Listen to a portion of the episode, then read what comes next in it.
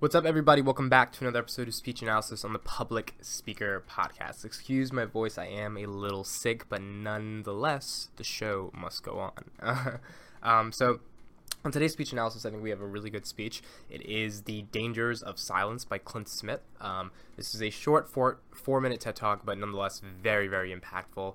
Um, the key takeaways from this is the use of the quote at the beginning and how that quote ultimately transitions into larger messages that Clint is trying to get at along with the journey that the audience is going on via the voice of the speaker. So this uh, public speech was less about body movement as a vehicle to take an audience on a journey, but more about the rate and pitch and inflection and enunciation and fluency of a voice going from the ups and downs, almost like if you're in a roller coaster, going slower, going faster, to really get the audience to interact and, and feel impacted by the message that Clint is trying to spread. Um, so I really like the speech. I hope you guys take away something from the speech analysis, and let's get into the talk. Enjoy. Dr. Martin Luther King Jr., in a 1968 speech where he reflects upon the civil rights movement, states, In the end, we will remember not the words of our enemies, but the silence of our friends. As a teacher, I've internalized this message. Every day, all around us, we see the consequences of silence manifest themselves in the form of discrimination, violence, genocide, and war. In the classroom, I challenge my students to explore the silences in their own lives through poetry. We work together to fill those spaces, to recognize them, to name them, to understand that they don't have to be sources of shame. So let's talk a little bit about this introduction. Um, I think it's really good to bring up the quote in the beginning. Um, a lot of times, public speakers will bring up a quote and then try to create uh, some impact off that quote that leads them to the larger message that they're talking about. So in this scenario, we had a quote by Dr. Martin Luther King Jr. It had relevance to the personal experience of this individual who is a teacher and who deals with kids who um, who who are victims of people being silent and now it's going to get into more of the depths of the speech. So that quote at the beginning was used to hook the audience's attention, get them to think. That's what hook, that's what quotes, quotes usually do, right? They really try to stick with you and impact you. And the better the quote, the more you're hooked onto listening towards what comes after the quote. Um, and then it's going to get into the rest of the speech. So let's see where it goes from here. In an effort to create a culture within my classroom where students feel safe sharing the intimacies of their own silences, I have four core principles posted on the board that sits in the front of my class which every student signs at the beginning of the year. Read critically, write consciously, speak clearly, tell your truth. I find myself thinking a lot about that last point tell your truth.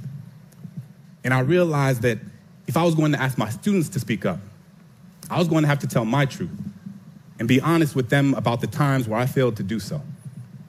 So I tell them that growing up, as a kid in a Catholic family in New Orleans, during Lent, I was always taught that the most meaningful thing one could do was to give something up, sacrifice something you typically indulge in to prove to God you understand His sanctity. I've given up soda, McDonald's, French fries, French kisses, and everything in between. But one year, I gave up speaking. Figured the most valuable thing I could sacrifice was my own voice, but it was like I hadn't realized that I had given that up a long time ago. I had spent so much of my life telling people the things they wanted to hear instead of the things they needed to. Told myself I wasn't meant to be anyone's conscience because I still had to figure out being my own, so sometimes I just wouldn't say anything. What's good here is the uh, influx- inflection of his voice, right? So it's going up when he's uh, getting a little faster, so the rate of his voice is increasing, as is the uh, tone of his voice and sort of the, the loudness of his voice. And then as he's going down, he's getting a lot more slower and he's pausing. So this is what we see public speakers do a lot: is they'll start to go really fast, start to get really excited, get to a little bit of a climax, and then slowly come back down and bring it back to earth. And that is what uh, a lot of public speakers use to, you know, take the audience on the ups and downs of what they're talking about. Because you wouldn't say, um, "I went to the ice cream and it was amazing," right? You would say, "I went to the ice cream and it was." Uh, cut this part out. This, this is not.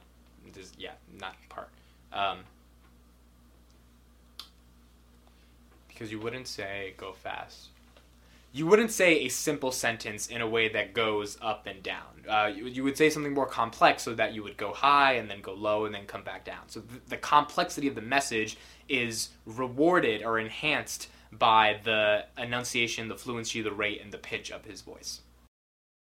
Appeasing ignorance with my silence, unaware that validation doesn't need words to endorse its existence. When Christian was beat up for being gay, I put my hands in my pocket and walked with my head down as if I didn't even notice. Couldn't use my locker for weeks because the bolt on the lock reminded me of the one I had put on my lips when the homeless man on the corner looked at me with eyes up, merely searching for an affirmation that he was worth seeing. I was more concerned with touching the screen of my Apple than actually feeding him one. When the woman at the fundraising gala said, I'm so proud of you. It must be so hard teaching those poor, unintelligent kids. I bit my lip because apparently we needed her money more than my students needed their dignity. We spend so much time listening to the things people are saying that we rarely pay attention to the things they don't.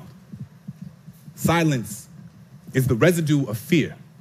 It is feeling your flaws gut wrench guillotine your tongue. It is the air retreating from your chest because it doesn't feel safe in your lungs. Silence is Rwandan genocide. Silence is Katrina. It is what you hear when there aren't enough body bags left. It is the sound after the noose is already tied. It is charring. It is chains. It is privilege. It is pain. There is no time to pick your battles when your battles have already picked you. I will not let silence wrap itself around my indecision. I will tell Christian that he is a lion, a sanctuary of bravery and brilliance. I will ask that homeless man what his name is, and how his day was, because sometimes all people want to be is human. I will tell that woman that my students can talk about transcendentalism like their last name was Thoreau. And just because you watch one episode of The Wire doesn't mean you know anything about my kids. So this year, instead of giving something up, I will live every day as if there were a microphone tucked under my tongue, a stage on the underside of my inhibition.